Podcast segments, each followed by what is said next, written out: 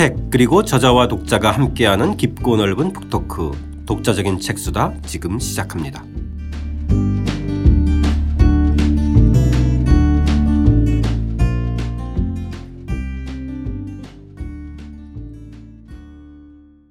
주경철 선생님과 함께하는 주경철의 유럽인 이야기 3장 카를 5세 세계 제국을 꿈꾸다 그 세 번째 이야기입니다. 제국의 황혼이 시작되다 편 시작하겠습니다. 저는 책 만든 사람 김학원입니다. 안녕하세요. 포근이 형 박태근입니다. 안녕하세요. 저자 주경철입니다. 자 오늘은 이 카를의 튀니지 정복과 프랑스와의 전투 과정을 함께 읽으면서 이야기 시작해 보겠습니다. 카를은 기독교권을 지키고 지중해권을 장악하기 위해 북아프리카 방면으로 선제 공격을 했다. 1534년에는 제노바의 안드레아 도리아 제독의 지휘하에 에스파냐와 포르투갈 선박을 합쳐 412척의 3만 2천 명의 병사를 북아프리카 해안에 상륙시켜 튀니지를 정복했다. 이 전투에는 황제 자신이 직접 참여했다.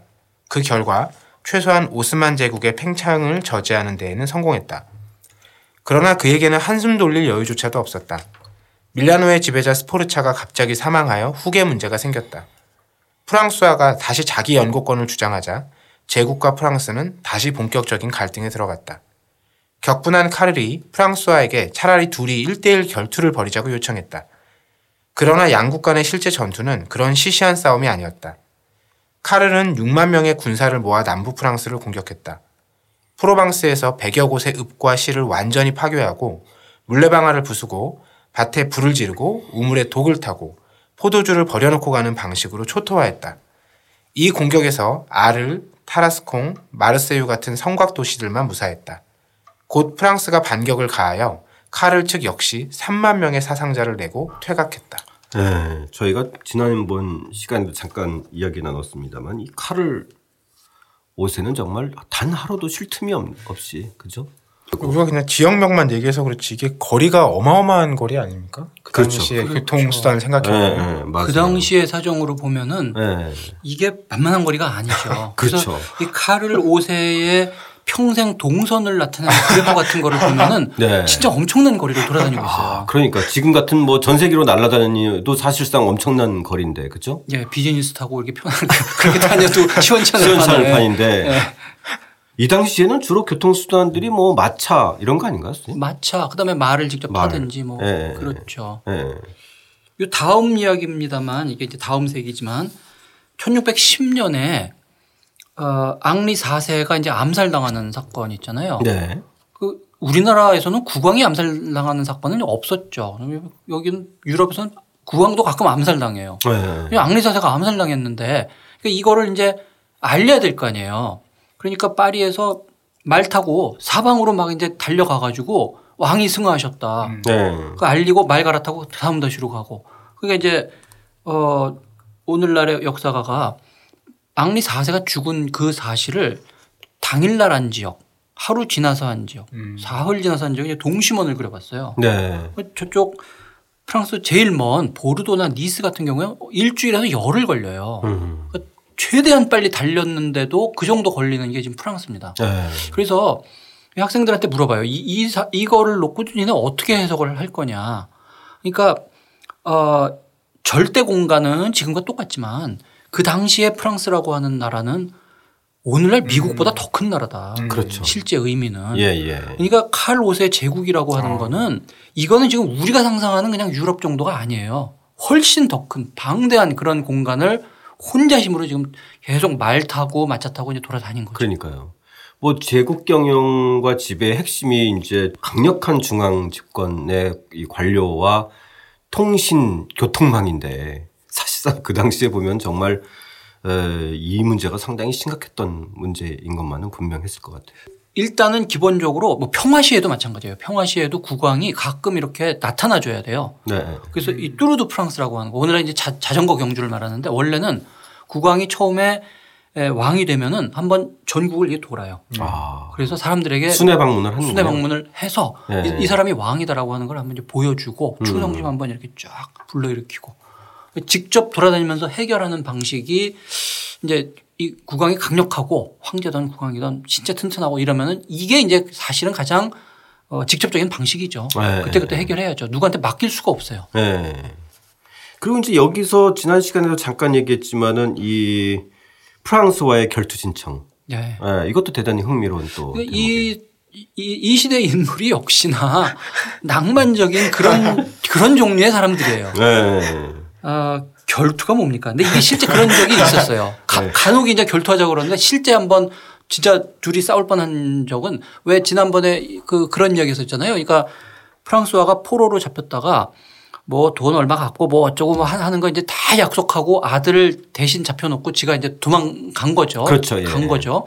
약속 안 지키잖아요. 그렇죠. 그랬더니 이제 칼 오세가 프랑스와 보고 명예를 안 지키는 녀석 욕을 했어요. 네. 그랬더니 이제 또 프랑스와는 당신은 겁쟁이다. 음. 그 실제 전쟁터에 나는 나가서 구- 뭐 싸우고 이러다가 포로되고 그랬는데 당신 나- 나와 본 적이 있냐. 뭐 이게 네. 이제 말다툼이 상대방의 약점을 아주 기가 막히게 잘 들어가요. 서로 이제 그 말싸움을 하다가 네. 둘이 그러면은 진짜 결투를 하자. 또 합의를 해요. 하자. 네. 그래가지고 장소도 정하고 어. 그래서 프랑스와 왔을 때는 자기가 좀 자신 있었던 것 같아요. 어? 서로 아직 젊고 뭐 뭐 뭐 그래서 그렇죠. 그런지 네. 근데 실제 결 투는 어떤 식으로 됐냐면요. 음. 오전에 에, 칼이 이짱 말 타고 완전 무장하고 이게 나타나서 프랑스와 이 녀석 안 왔네. 내가 승자. 그러고 가요. 아. 그리고 오후에 이제 프랑스와가 똑같은 데 이렇게 나타나서 칼 안 왔네. 내가 승자. 그래가지고 서로 이제 자기가 승자라고 멋있게 선언하고 미리 밑에서 이제 조율을 했겠죠. 아. 조율을 해서. 실제 야. 싸우면 어떻게 해요? 그것도 상당한 퍼포먼스네, 그렇죠? 그러니까 이게 지금 우리가 세계사를 이야기하고 유럽 뭐 근대사의 흐름 이야기하는데 그 주인공들은 아 또 이런 측면이 있어요. 아, 음. 그러네요. 인간적이죠. 네, 인간적이고 대단히 또 흥미롭고. 자, 또 하나 사건이 이 1539년 그 이사벨 황후가 이제 둘째 아이를 낳으면서 어, 사망하게 되는데, 아, 근데 이때는 왜 그 방부 처리를 하지 않았어요? 뭔가 그 종교적인 이유인가요, 쌤? 이것도 나라마다 좀 틀려요. 예. 어, 제가 이거 뭐 아주 100% 정확한 건 아닌데 프랑스 왕 같은 경우에는 어, 방부 처리를 하거든요. 네네. 이게 배 가르고 내장 꺼내고 뭐 꺼내고 뭐 심장 꺼내고 그러면서 이제 방부 처리를 하고 그거 따로따로 보관하고 뭐 이런 식의 의식을 치르는데 스페인도 어 일반적으로는 그거를 따르는 거로 알고 있는데 네. 지금 여기는 왜 그런지 모르겠어요. 황제가 아. 명령을 내려서 시체를 방부 처리하지 않고 바로 그냥 저 이 그라나다로 가라. 그라나다 왜그 프랑스 저 스페인 남부에 거기에 이, 이 가족묘가 있거든요. 말하자면 아, 예. 황실. 예. 다 이제 어디서 죽어도 그리로 가니까 이게 문제예요. 특히 네. 여름 같은 때. 장시간 이동해야 되니까. 예, 그 뜨거운 뭐 음. 그런 나라에서 먼 거리를 이렇게 시, 시체를 관을 그냥 끌고 그 먼 거리를 가니까 이게 냄새도 심하고 이걸 왜 어, 방부 처리를 하지 않고 갔- 갔는지 잘 모르겠네요. 예. 자, 이제 뭐, 어, 지난 시간과 달리 이제 이 위기의 상황에 에, 계속 직면하게 되는 과정인데요. 어, 그 장면 좀 한번 좀 읽어보겠습니다. 이 사면 초가에 빠지게 되는 이 카르의 모습입니다. 125쪽 하단입니다. 북아프리카의 알제 공격에 다시 나섰지만 이번에는 폭풍우 때문에 최악의 실패를 겪었다. 그러는 동안 평생의 라이벌인 프랑스의 국왕 프랑스와가 죽었다. 그는 죽기 직전에 한숨을 푹 쉬면서 이렇게 말했다고 한다. 주님, 제게 주신 왕관이 선물인 줄 알았더니 너무 무겁습니다. 맞는 말이다. 그런데 그 무거운 왕관을 물려받은 앙리 2세는 아버지로부터 카르에 대한 증오도 똑같이 물려받아 계속 싸움을 걸어왔다. 오스만 제국과도 전쟁을 계속했다. 북아프리카 해적이 니스를 공격하고 술레이만은 다시 헝가리를 공격해왔다. 영국은 이 상황을 교묘하게 이용하여 때로는 프랑스 편으로, 때로는 제국 편으로 옮겨다니며 염장질을 해댔다. 종교 갈등도 계속 고조되었는데 이 상황에서 1545년 교황이 트리엔트 공의, 공의회를 소집했다. 이제 가톨릭 교리를 재정비하는 작업은 교황이 주도하게 되었다. 예. 아내도 죽고 또 이 프랑스와가 죽으면 뭔가 좀 달라질 줄 알았더니 아들놈이 그대로 또 그대로 괴롭히고 이때쯤 되면 정말 피곤함이 몰려왔을 것 같은데 그죠? 예. 예. 이저 통풍에 시달리고 이러고 있는데 네. 계속 이러고 있고 풀리는 문제 없고 그렇죠. 어, 뭐 그러고 있는 거죠. 네.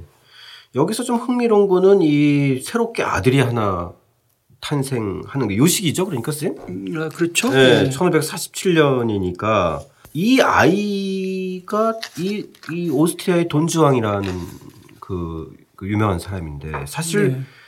이 탄생은 좀그 우연적인 거잖아요. 그죠? behind story가 있죠. 네. 근데 사실 이제 옛날에 어, 왕이나 뭐 황제나 이렇게 뭐 결혼 외에 여자를 만나고 거기서 아이 낳고 뭐 그런 경우가 많이 있잖아요. 네네. 우리 지난번에 봤던 그 사랑이 넘치는 그 공작들 보면 무슨 네. 뭐 몇십 명 이루고 뭐 이제 이러는 사람들도 많이 있죠. 그렇죠. 근데 그거에 비하면 카를 오세는 굉장히 점잖은 편이고 그렇죠. 일에 매진하고 그죠? 이- 주로 일에 매진하고 음. 뭐 이러는데 그래도 한 뭐 한두 건 있어요. 네. 그 중에 하나가 지금 저기 오스트리아의 돈 주왕입니다. 아 예. 이 사람이 나중에 그 레판토 해전이라고 그래가지고 지금 어, 터키하고 기독교권 사이에 아주 저 세계사적인 대해전 이거를 지휘해서 이제 그걸 승리로 이끈 아주 중요한 인물이죠. 네. 이 종교 분쟁 문제도 사실 카를로스의 뜻대로 되지 않았는데 이 1555년 이 예, 아우크스부르크의 제국 의회에 요 장면도 좀 선생님 좀 이야기 좀 해주시죠. 예. 예. 근데 사실은 종교 문제 이제 그 하여튼 카톨릭 입장에서 본다면 중세 내내 카톨릭 하나였는데 네. 예, 루터를 비롯해 가지고 이제 뭐 칼빈파니 뭐 자꾸 이제 새로운 어떤 완전히 새로운 해석을 하는 네. 그런 것들이 이렇게 나오는데 카톨릭 입장에서 본다면은 이건 그냥 단순히 이단이에요. 그럼 네. 저거 저 용납해서는 안 된다. 그러고 있는데 실제적으로는 굉장히 커지고 어 세력이 자꾸 커지니까 도저히 어쩔 수가 없는데 이거면 이 문제를 어떻게 처리해야 되느냐.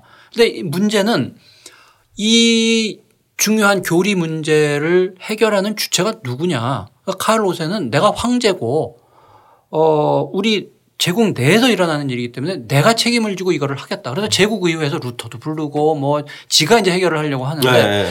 어떤 의미에서 본다면은 교황 쪽에서 본다면 월권이라고 할 수도 있죠. 아. 교리 문제에 대해서 최종적인 어떤 결정을 하고 그거를 아니 왜 황제가 어 정해야 되지? 교황을 놔두고 사실 이 교황과 황제 사이에 누가 더 상위의 권력을 가지느냐, 누가 더 최종적인 권위를 가지냐는 게 중세 내내 싸웠던 문제인데 네네. 이 비슷한 게 이제 이게 재현이 되는 거예요. 그러니까 어 힘의 문제죠. 사실 이제 이칼 오세가 한참 때 힘이 파워가 있고 뭐 이럴 때는 내가 해- 해결을 하겠노라라고 나섰는데 해결은 안 되고 자기 스스로 자꾸 지쳐가고 네. 문제의 영 해결 기미도 안 보이고 이러니까 이제 교황이 거 봐라. 역시 이 문제는 내가 해결하는 게 옳은 것 같다라고 네. 이제 이게 나온 거예요. 네네. 그러니까 이것도 좀 그렇죠. 황제 입장에서 본다면 정말 면이 안 서는 거죠. 그렇죠. 자기가 해결하겠다고 했는데 네. 실패한 거고 교황이 그러니까 내가 나서겠다. 그런 과정에서 이제 원래 칼 5세의 자기 생각으로는 이 문제를 확실하게 내가 정리를 하겠다. 이것만은 내가 양보 못 한다라고 했는데 도저히 안 되는 거예요. 그 독일 내에서 계속 농민들 봉기하고 일어나고 뭐 그 전쟁에 가까운 상황 벌어지고 이러니까 아, 이, 이, 이게 내가 이제 도저히 이거 안 될 것 같다. 그래서 말하자면 타협을 한 거죠. 네. 그게 우리 보통 흔히 이야기하는 아우크스부르크 화의라고 이제 보통 표현을 합니다. 아 예. 평화적으로 네. 잠정적인 이 협정을 맺은 거죠. 네. 그게 뭐냐면 이 라틴어로 cuius regio eius religio 라고 이제 표현을 하는데 이때 이제 정해진 원칙이 그거예요. 네. 번역을 하자면은 네. 어떤 사람의 그 통치 직역을 하자면 어떤 사람의 통치가 그 종교가 되는 거다. 이게 뭐냐면은 한 지역의 그 통치자가 나는 카톨릭. 그러면 그 시민들은 전부 카톨릭을 믿는 거예요. 네. 네가 싫으면 네가 떠나. 음. 또 어떤 지역에서 나 루터파라고 선언을 하면 음. 루터파가 되는 거예요. 아. 그러니까 지배자에게 일임한다. 음. 그러니까 어, 이제 칼 오세 생각에는 제국 전체가 다 카톨릭을 다 이렇게 되- 믿었으면 좋겠는데 네. 그렇게 안 되고 뭐 지금 중요한 그 영주들 사이에서도 난, 루- 나 루터파다 나 칼빈파다 뭐 이러니까 물론 아직까지는 이, 이- 이 상황에서 칼빈파까지 인정을 하지는 않습니다. 이 상황에서는 루터파만 대상이 되는데 네. 어, 그 어떤 영주가 나 루터파 신자다. 나 루터가 옳다고 생각한다. 라고 선언을 하면 그걸 인정을 해주고 아, 굉장히 큰 변화였네요. 그죠? 그렇죠. 네. 그러니까 이제 뭐 할 수 없이 그냥 이게 손을 놓는 거죠. 네. 자, 이제 예, 이런 과정을 거쳐서 이때 이제 그 48세에 이르게 되면 정말 좀 또 하나의 획기적인 조치를 하는데 이, 이 양위 우리 같은 경우는 이제 양위 파동을 일으키면서 오히려 자기의 지위를 다시 굳건히 하는 이런데 실제로 이제 양위를 하는 장면인데 이것도 사실 굉장히 에, 칼 5세의 이야기 중에서 굉장히 흥미로운 대목입니다. 48세는 아니고요. 48세는 고 지금 우리 책에 있는 그림 그린 그때 아. 나이를 말하는 거고 아, 양위는 그러네요. 55세예요. 55세. 예, 예. 말난 김에 한번 그 그림 볼까요? 네네네. 예. 그림을 한번 먼저 보고 그다음에 양위 얘기가 하죠. 예, 130, 131 쪽에 같은 시대에 네네. 그린 그림인데 어, 이 스페인 그림이 또 아주 멋있어요. 네. 여기 보면은 왼쪽에 있는 용을 죽이는 조지 성인을 연상케 하는 카를 옷의 기마상. 아, 이 황제가 말을 타고 어디로 지금 이게 움직이고 있는 그런 거를 그릴 때는 이 상징성이 또 대단하거든요. 위험과 어쨌든 이런 게 있어요. 그죠? 예. 네. 그래서 이 창을 지금 꼬나 들고 어디로 지금 가고 이거 이때가 이게 보- 조지 성인이라고 하는 게 보통 그 도상이 네. 용을 죽이잖아요. 동양의 용은 뭐 좀 좋은 의미지만 서양의 용은 이거 악마거든요. 네. 악마를 잡는 다시 말해서 종교적인 어떤 적을 물리치는 음. 그런 거를 분명히 연상을 시키는 그런 그림이거든요. 아. 그러니까 이거는 지금 루터파와 용맹하게 싸우고 있는 황제 음. 이걸 나타내려고 지금 그린 거예요. 네. 근데 이제 이거를 해석할 때 그렇지만 이 그림 전체적인 분위기가 그것과 동시에 이미 어떤 실패를 예감하고 있는 듯한 그러니까 이 지금 석양이잖아요. 네네. 해가 지고 있고 네, 좀 어둡고. 검은 말을 타고 있고 네. 말 자체는 약간 좀 고개를 숙이고 있고. 예, 그래서 음. 이게 어떤 그 비감한 음, 이게 음. 승리를 예감하는 것이 아니라 어떤 그 뭔가 제대로 돌아가지 않는 그러나 고군분투하고 있는 황제 네. 뭐 이제 그거로 해석을 할 수 있을 것 같아요. 네네. 거긴 그래도 번듯하게 지금 말 타고 창도 들고 이렇게 가고 있지만 사실은 이때 이미 통풍이 심해서 말못 탔어요. 아. 그러니까 그냥 이 말 옆에 에, 일종의 이게 이게 의자 비슷한 뭐 그런 거를 장치를 해놓고 그렇게 누워서 이렇게 이동하고 뭐 그 지경에 이릅니다. 아. 그러니까 그 그렇게 그릴 수는 없잖아요. 네네. 그러니까 일단 말탄거로 그린 거죠. 근데 네. 그 똑같은 시대에 그려진 같은 시대에 그린 또 다른 그림은 그 옆에 있는 거 이거는 정말 이 황제를 이렇게 그리는 거 쉽지 않거든요. 네. 그 공- 평범한 무슨 그 약간 좀그 귀족 할아버지 같아요. 그죠? 예. 네. 황제라기보다도. 이렇게 보면은 이거 나 지금 지쳤노라. 네, 뭐 어떻게 네. 보면은 어떤 현명한 어 황제가 어 우리를 이렇게 지켜보면서 뭐, 뭐, 뭐 그런 게 좋게 해석할 수도 있지만 이거 보면 분명히 굉장히 지쳐 있어요. 네, 맞습니다. 그리고 카- 창을 쥐고 있는 게 아니라 지팡이를 짚고 있다는 것도 네네. 훨씬 더 현실적이죠. 왜냐면 네. 몸도 지금 불편하고 기대고 있고 이렇게 그죠? 기대고 힘들어서. 있고요. 예, 예, 예. 루이 14세 무슨 뭐 즉위식 같은 걸 보면은 이거 호를 굉장히 당당하게 이렇게 잡고 있고 그 자체가 내가 이거로 내 몸을 일으키듯이 국가를 일으키겠노라 뭐 이런 상징을 굉장히 많이 집었는데 이게 자기 몸을 지탱하는 지팡이를 짚고 있다라고 하는 걸 보면은 네. 그러니까 이게 동시대의 그림인데 이게 같은 작가의 그림이에요, 또 그죠? 어 그렇죠. 네. 예. 예. 근데 이 표정을 이 얼굴을 보면은 이거 48세로 보여요? 굉장히 늙었죠. 네네. 실제 그랬을 거예요. 이 네. 사람 몸도 아, 아프고 네네. 아, 지금 이제 우리 그 양위 얘기로 돌아가면은 네네. 1555년이니까 만 55세. 네. 우리 세는 나이로 1500년 1500년 생이니까 그죠? 네. 예. 그러니까 쉬운 여섯인데 이때 양위하는 이유가 내가 너무 늙었노라예요. 음. 실제로 이로부터 얼마 안 있다가 환갑이 안 됐는데 늙어 죽잖아요. 그렇죠. 근데 네. 이 얘기도 많이 해요. 이 시대에 사람들의 평균 수명이 얼마나 짧았는가, 음, 음. 몸이 얼마나 이렇게 아, 당시 사람들이 안 좋은가. 그래서 50대 후반에 늙어 죽는 네. 그런 사례로 이거를 거론하기도 하죠. 네. 특히 뭐 몸도 안 좋은데 경무에 시달렸으니까 근데 평생 그렇죠? 그렇죠. 자, 그 129쪽의 이 양위 장면도 한번 좀 읽어보겠습니다. 아픈 몸을 이끌고 평생 경무에 시달렸으니 끝내 지쳤음이 틀림없다. 그는 황제 위를 양위하겠다는 파격적인 결정을 내렸다. 살아있는 황제가 양위한 것은 고대 로마 제국의 디오클레티아누스 황제 이후 처음이다. 1555년 10월 25일 금요일 오후 3시 브리쉐레 왕궁에 카를 5세가 노새를 타고 와서 장엄하게 양위를 선언했다. 왜 이런 방식을 취했을까? 예수가 금요일 오후 3시에 노새를 타고 예루살렘에 들어와 마지막 말을 전하고 죽은 것을 흉내낸 것이다. 자신이 곧 인민을 위해 죽는다는 정치적, 종교적 메시지였다. 그의 고별 연설은 이러했다. 나는 독일을 아홉 번 갔고 에스파냐에 여섯 번을 건너갔으며 이탈리아에 일곱 번, 네덜란드에 열 번, 전시와 평화시 합쳐서 프랑스에 네 번, 그리고 영국에 두 번, 아프리카에 두 번, 이렇게 모두 40번 여행을 했습니다. 그 외에 더 짧지만 아주 자주 다른 섬이나 영토를 방문했습니다. 이를 위해 지중해를 8번 넘었고 에스파냐 쪽 대서양을 3번 넘었습니다. 이제 나는 그곳에 묻히기 위해 네 번째로 그 바다를 넘어가게 될 것입니다. 예. 아, 참, 이, 이 짧은 그 문장 속에서 이 삶이 그려지는 것 같아. 예. 예. 40번 여행을 했던데 사실 이게 여행이 여행이 아니라 그야말로 진짜 그 정말 온갖 전쟁과 또 문제 해결을 하고 다녔으니까 그죠? 예. 그러고 나서 쭉 그렇게 읊어, 읊은 다음에 음. 이제 나는 묻히기 위해서 마지막 여행을 할 거다. 네. 라는 어떤 그 이제 살아서의 여행 그리고 마지막 여행이라고 하는 이거를 아주 이제 비감하게 네. 그렇게 이야기를 해주는 거죠. 네.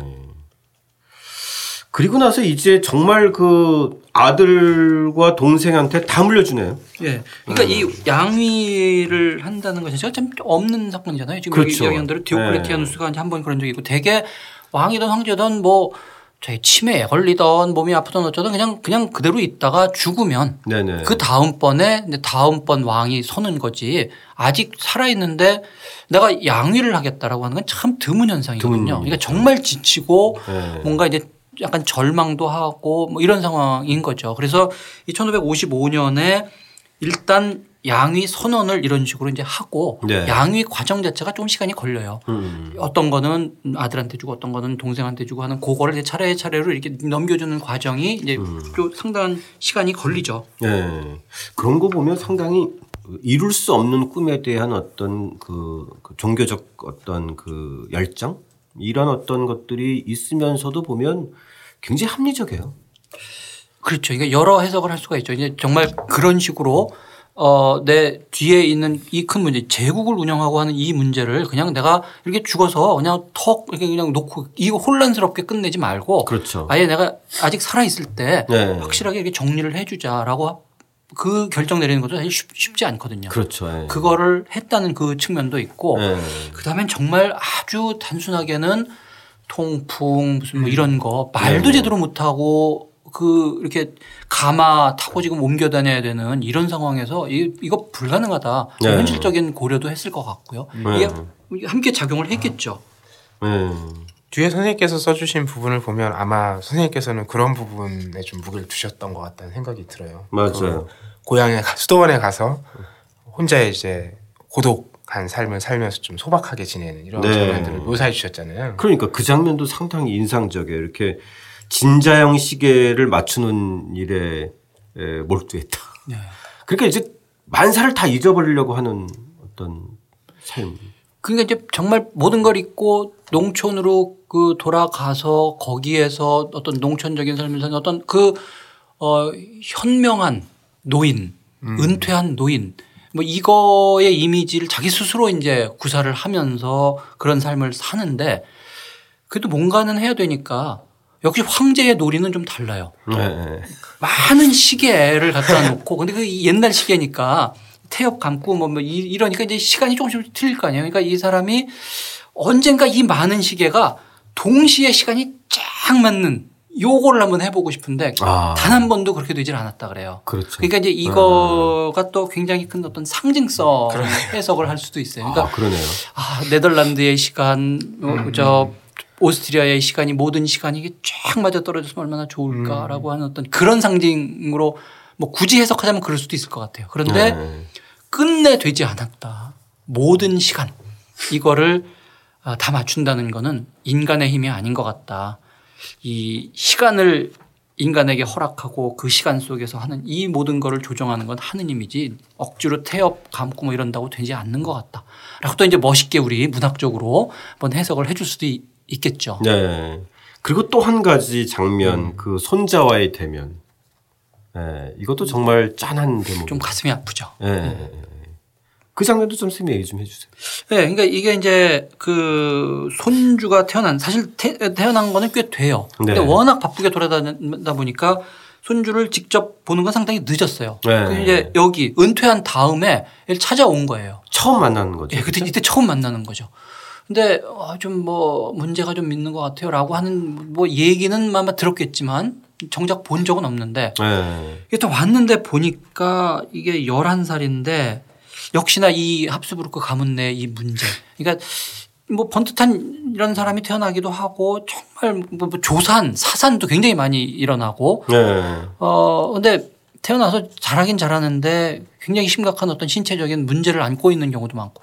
근데 이돈 카를로가 이제 말하자면은 이 자기 할아버지의 이 유산 물려받고 이거를 다시 이제 할아버지의 못 이룬 꿈을 네가 좀좀 이게 다시 일으켜라 하는 그 희망을 품는 그 인물인데 그렇죠. 딱 만났는데 보니까 몸이 안 좋아요. 뭐 수두증, 곱사등, 다리 절고 하여튼 뭐 온 몸이 다 제대로 된 게 하나도 없어요. 음. 그러니까 이제 굉장히 절망스러웠겠죠. 네. 그래서 이게 베르디 오페라 이야기를 했는데 이게 오페라나 뭐 문학 장면 이런 거는 약간 그 변형을 하잖아요. 그렇죠. 그래서 그 자기 아버지 그러니까 칼 오세로 보면은 자기 아들인 아들. 펠리페 이세 네. 그다음에 자기 손주인 돈 카를로 이 두 사람 사이의 이야기인데 이 부자 간에 어 어떤 한 여인을 두고 서로 이제 뭐 여인을 두고 경쟁을 하고 아버지가 그 여인을 취하고 그래도 돈 카를로가 뭐 절망하고 뭐 그런 종류의 이야기인데 네. 실제로는 있을 수가 없는 이야기죠. 네.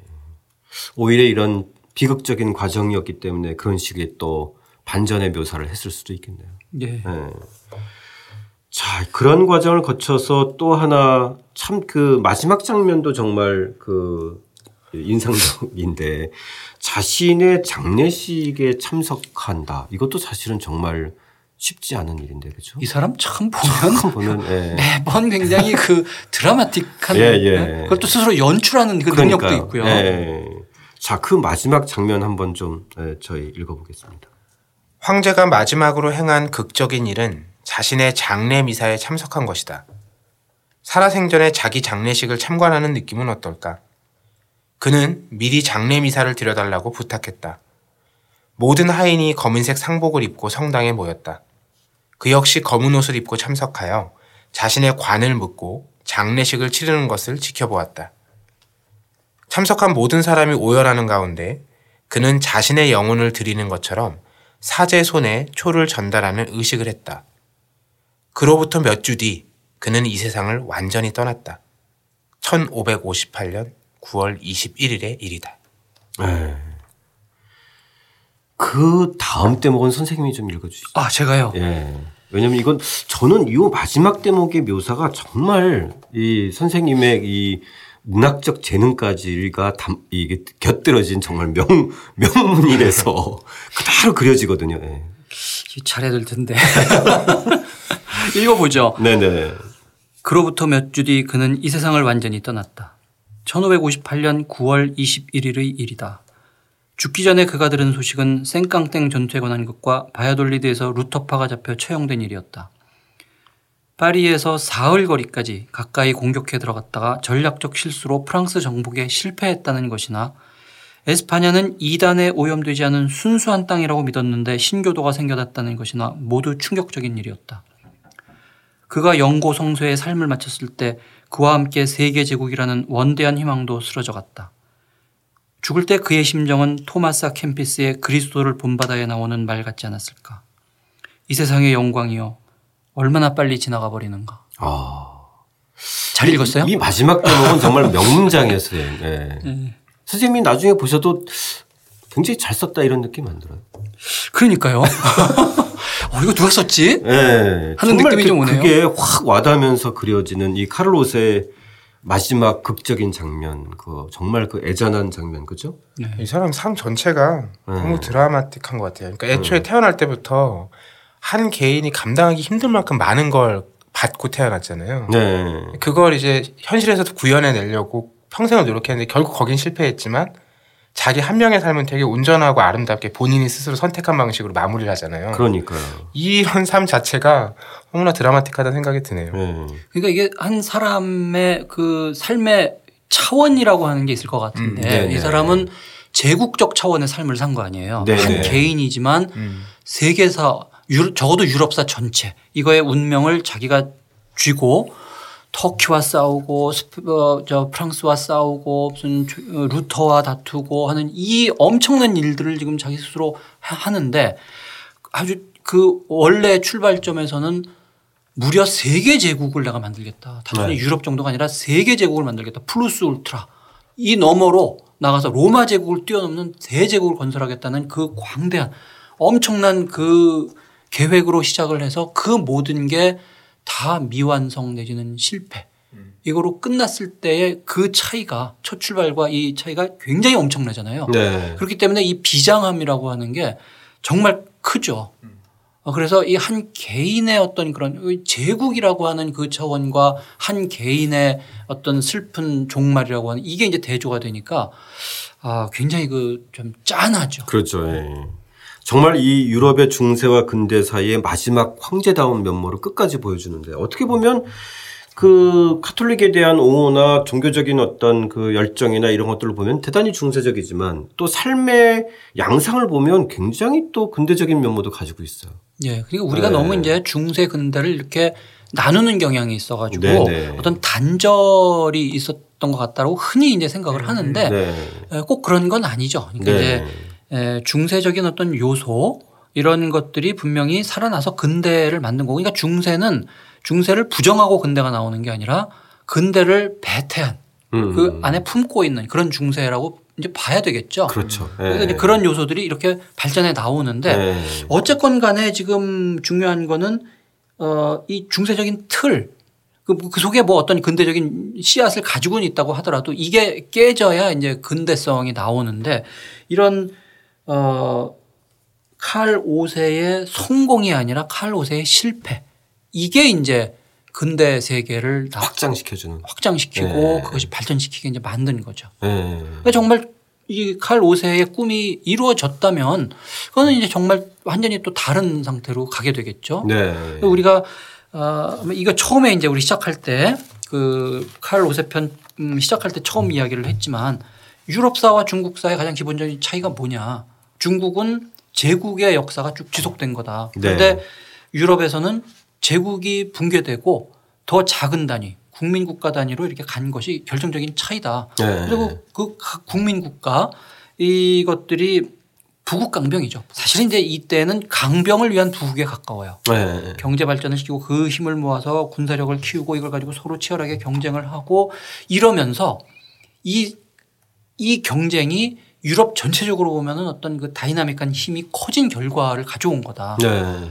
근데 그게 하나의 제국을 이루는 방향으로 나갈 수가 없으니까 그 각각의 힘, 프랑스나 영국이나 뭐 이런 힘이 그렇게 커진 힘을 가지고 바깥으로 나가서 바깥의 제국을 건설하는 그래서 이제 훨씬 더 다이나믹한 어떤 그런 역사가 펼쳐졌다라고 이야기를 하는데 그와 같은 발전으로 나아가게 된 어떤 계기가 칼 5세의 실패예요. 네.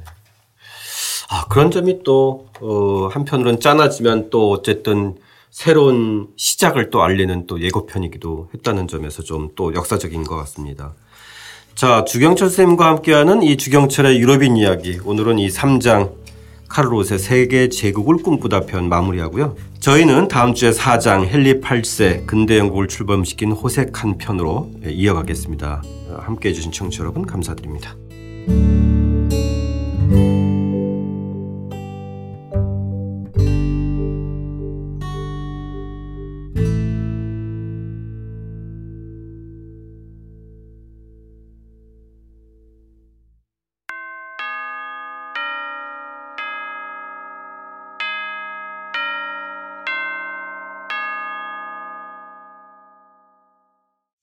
청취자 여러분들의 의견 함께 나누겠습니다. 호위무사님, 부유하고 교양 있고 영맹했던 부르고뉴 가문이 역사 속으로 사라진 것처럼 수많은 왕국이나 국가들이 전쟁의 결과물로 사라지기도 하고 또 생겨나기도 합니다. 2차 세계대전이 끝난 지 오랜 시간이 흘러 모두들 전쟁 없는 평화로운 세상에서 살고 있는 것처럼 보이지만 지금도 지구 곳곳에서는 잔혹한 전쟁이 벌어지지 않는 날이 없다고 합니다. 공익이라는 명분으로 사익을 치우기 위해서 말이죠. 언제쯤 이 지구는 평화로워질까요? 이렇게 올려주셨고요. 라일리아님, 책 읽을 시간이 없었는데 이 방송 덕분에 지적 갈증을 풀게 되었습니다. 감사드립니다. 이제 알게 되었어요. 그래서 앞으로 들을 방송이 너무 많아서 행복합니다. 이렇게 올려주셨고요. 하트 뿅뿅뿅 3개나 올려주셨습니다. 감사드리고 라일리아님 반갑고요. 또 앞으로 자주 뵙기를 바랍니다. 절차 탕마님 부르고뉴 공작들 3부 잘 들었습니다. 담대공 샤를과 루이 11세 이야기뿐만이 아니라 부르고뉴 공작 이야기 자체가 스케일도 크고 역사 소설처럼 또 흥미로웠습니다. 부르고뉴 공국의 꿈을 막은 거미 루이 11세 또한 마리와 자식과의 결혼 문제에 있어서는 어처구니 없는 실수를 저질렀네요. 그 실수 덕분에 사실 오늘날 유럽 지정도가 많이 바뀌었다는 생각도 듭니다. 아, 조선 태종의 이방원이라면 그런 실수는 저지르지 않았을 텐데 하는 생각도 했습니다. 역시 이방원보다는 한 수 아래야 하는 말도 안 되는 상상도 해봅니다. 어, 그런 상상 재미있죠. 브루고뉴 공작들 이야기는 너무 재미있었고 관련해서 또 다른 책들을 찾아봐야지 하는 생각이 듭니다. 유럽인 이야기 카를 옷의 일부 방송에 대한 이야기도 같이 절차탐마님 올려주셨는데요. 기사도 문화 이야기할 때 이루어질 수 없는 사랑을 아름다운 것으로 치고 상사의 부인과의 일종의 로맨스를 성사시키기 위해서 잡다한 일을 다 하면서 사랑을 찬양하다가 정작 자신의 결혼 문제에 있어서는 부모가 정해진 혼례를 하고 사랑에 빠지는 것은 미친 짓이라는 말을 보면서 좀 이율배반적이라는 생각이 들었습니다. 책 읽을 때 내용 정리가 다 되었는데 역시 시간이 지나고 나서 방송을 듣다 보면 내용이 또 가물가물해지고 복잡해지기 시작합니다. 다시 한번 더 책을 읽어볼 시간이 다가왔네요. 이렇게 올렸, 올려주셨는데요. 주차장님 정말 어, 책도 방송도 또 들으시면서 또 복습도 열심히 하시고 어, 아무튼 에, 반갑고 감사드립니다. 어, 이제 연휴 기간 긴 연휴 어, 맞이하셨는데 여러분들 휴가 계획도 다 잘 준비하셨겠죠? 여러분들 또 어, 친한 분들, 가족분들 또 어, 같이 지내시면서 여러분 자신도 놓치지 마시고 여러분 자신하고 마주하는 그런 책 읽기 또 여러분 자신하고 마주하는 여러분 자신의 사유 어, 좋은 시간 또 이 가을을 맞이하시기 바랍니다. 감사드립니다. 독자적인 책 수단은 책 읽는 사람들이 모이는 공간 알라딘 서점과 함께합니다.